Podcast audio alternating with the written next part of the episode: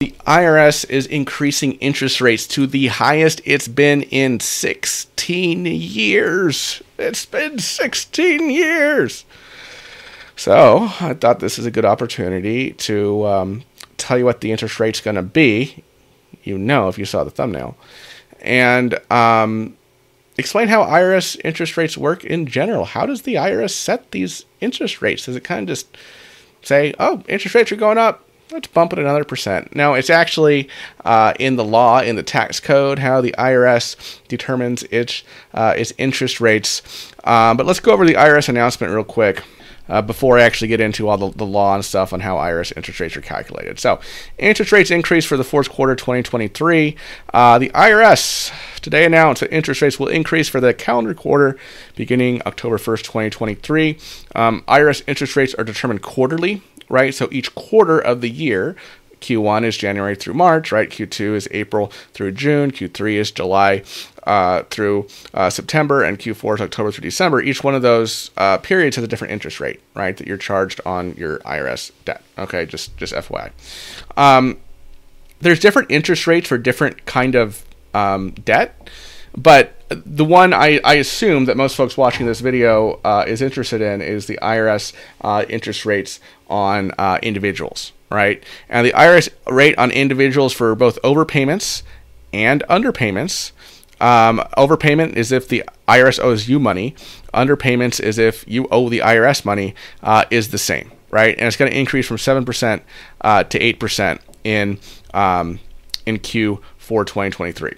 Um, so yeah, I, I, bet many of you are wondering about. Wait, the IRS can pay me interest? Yes, uh, I will go over that at the very end of this video. But now, what I want to talk about um, is how the IRS actually um, calculates uh, your interest. Oh, before before we do that though, here is um, kind of uh, on the Department of Labor.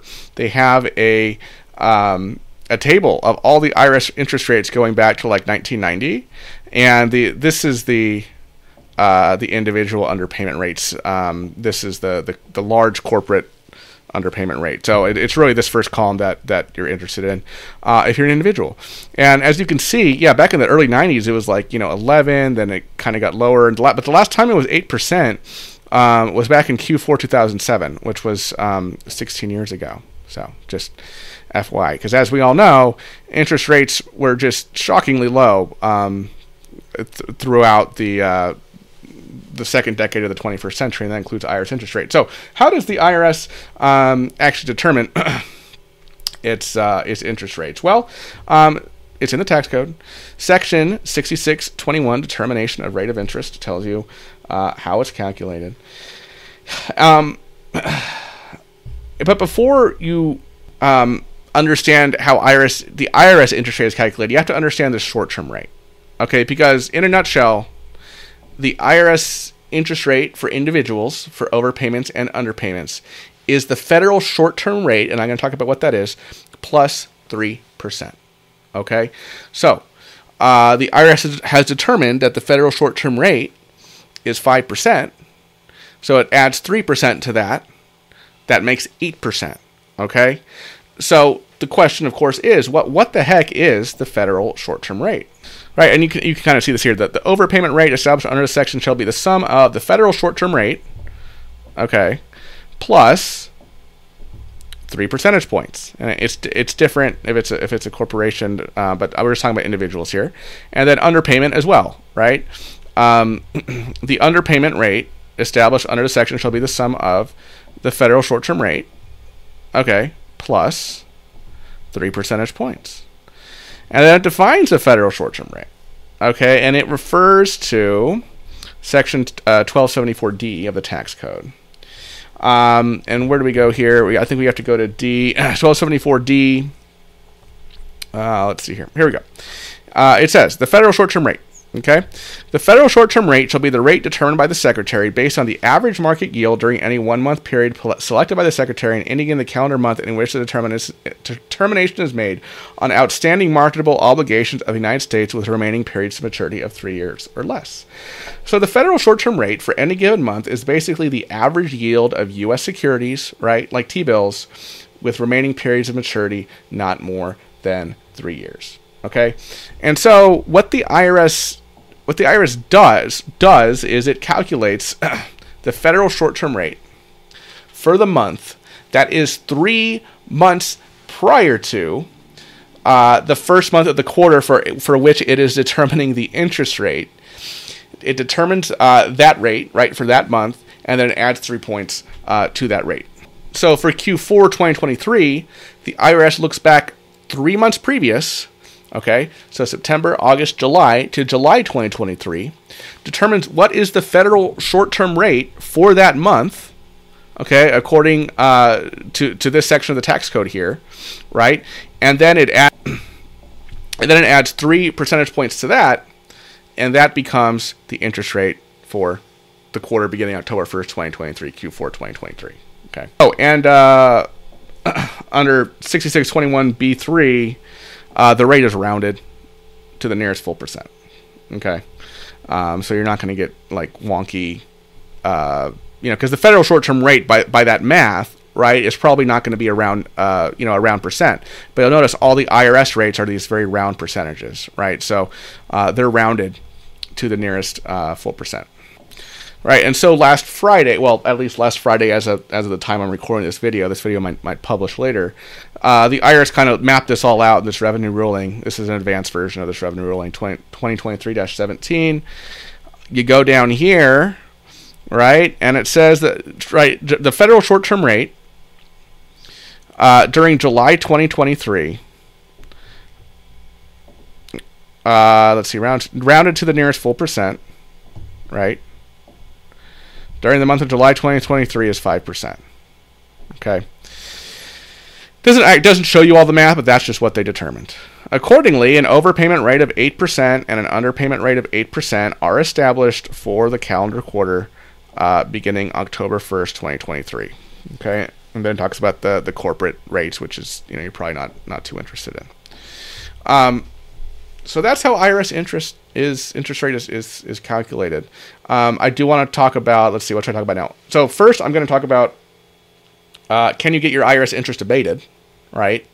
Because um, we talked about penalty abatement a lot on the channel, but what about interest abatement? Then I'm going to talk about you know when the IRS pays you interest. Okay, so um, IRS interest abatement. It's it's very rare, much more rare than penalty abatement. Now, I will say that the IRS will abate interest on penalties if you get those penalties removed. Okay, interest accrues on penalties just like it accrues on taxes. And if you successfully get a, a, penalty abated, the IRS will abate the interest that went along with that penalty as well. Um, if you if your liability, let, let, us say the IRS files, files an SFR for you, right, and assesses this huge, ginormous amount of tax, but then you filed an original return for the year, your actual tax liability is lower, the IRS will adjust the penalties and interest on um, on whatever it over kind of over um, charged you or the the te- it will abate both the penalties and interest to the extent that its original assessment was overstated, right, of your liability. Um, there's and there's some other fact patterns too in which you can get interest um, abated, and those other reasons basically have to do with the IRS making a mistake. Okay, so or if the IRS uh, being unreasonably delayed in, in the processing of, you know, say a payment or something like that. Okay, basically the IRS had to make a mistake, and then you can argue based on that that uh, any interest that accrued on your account attributable to that mistake by the IRS should be abated. Okay, but it's very narrow circumstances under which interest can be abated.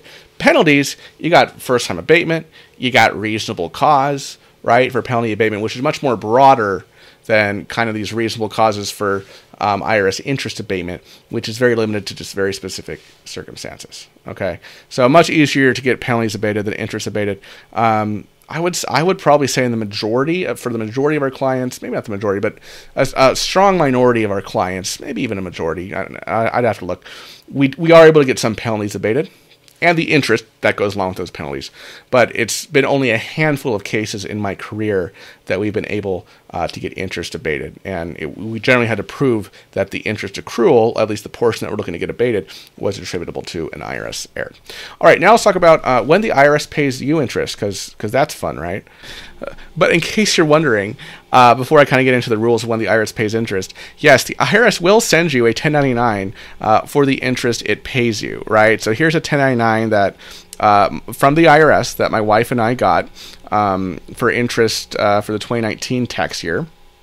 They pay us $143.50. I don't, man, I sh- should have prepared for this. I don't actually remember why they paid us interest, but they did. And um, yeah, and you can see that they send you a, a 1099 right there, Form 1099. So yeah, the IRS, uh, you know, they pay it pays you interest, but um, you have to pay tax on that interest, just like any other interest you received, except for certain forms of tax exempt interest, like interest on muni bonds. All right, now let's get into when the IRS would send you, uh, pay you interest. All right, and the IRS uh, answers this pretty plainly on its uh, irs.gov slash payments slash interest um, page. And gosh, why did I? There we go. So it, it answers it pretty plainly here. When does the IRS uh, pay interest? Right. So because um, you, you, might be thinking to yourself, well, you know, I file tax returns, but I don't get my uh, my uh, my refund for weeks later. Uh, you know, shouldn't have it have paid me interest during that period? Well, no, because the IRS gives themselves uh, an administrative time, typically 45 days, uh, to issue your refund without paying interest on it, right? Um, eh, but then these bullet, but then uh, okay, so when does the interest actually start? And you have to take into account this 45 days. It, it's the it's the, the later of these dates, okay, the later of the tax return filing due date, or the late filed tax return receive date. Okay, so if you file your tax return late, so you file your tax return years late or something like that.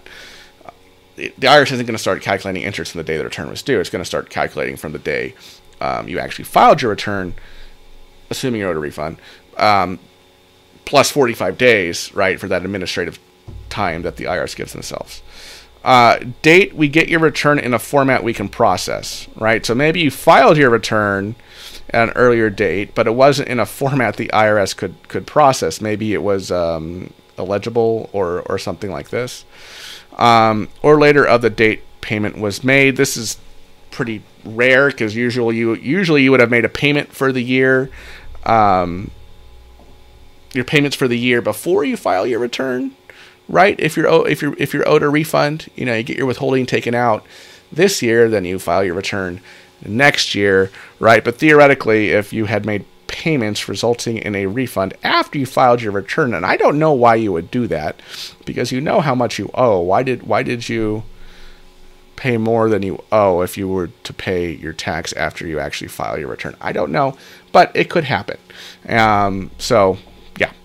Um, so, so I mean, in most cases, it, it's going to be um, if the uh, if you're owed a refund on a return, and it, the IRS takes longer than 45 days to issue you that refund, then you could be looking at um, some some interest, right, on your uh, on your on that refund. All right, folks. Um, I think that's that's it. Thanks for visiting my little masterclass on on IRS interest. I hope you learned uh, a thing or two.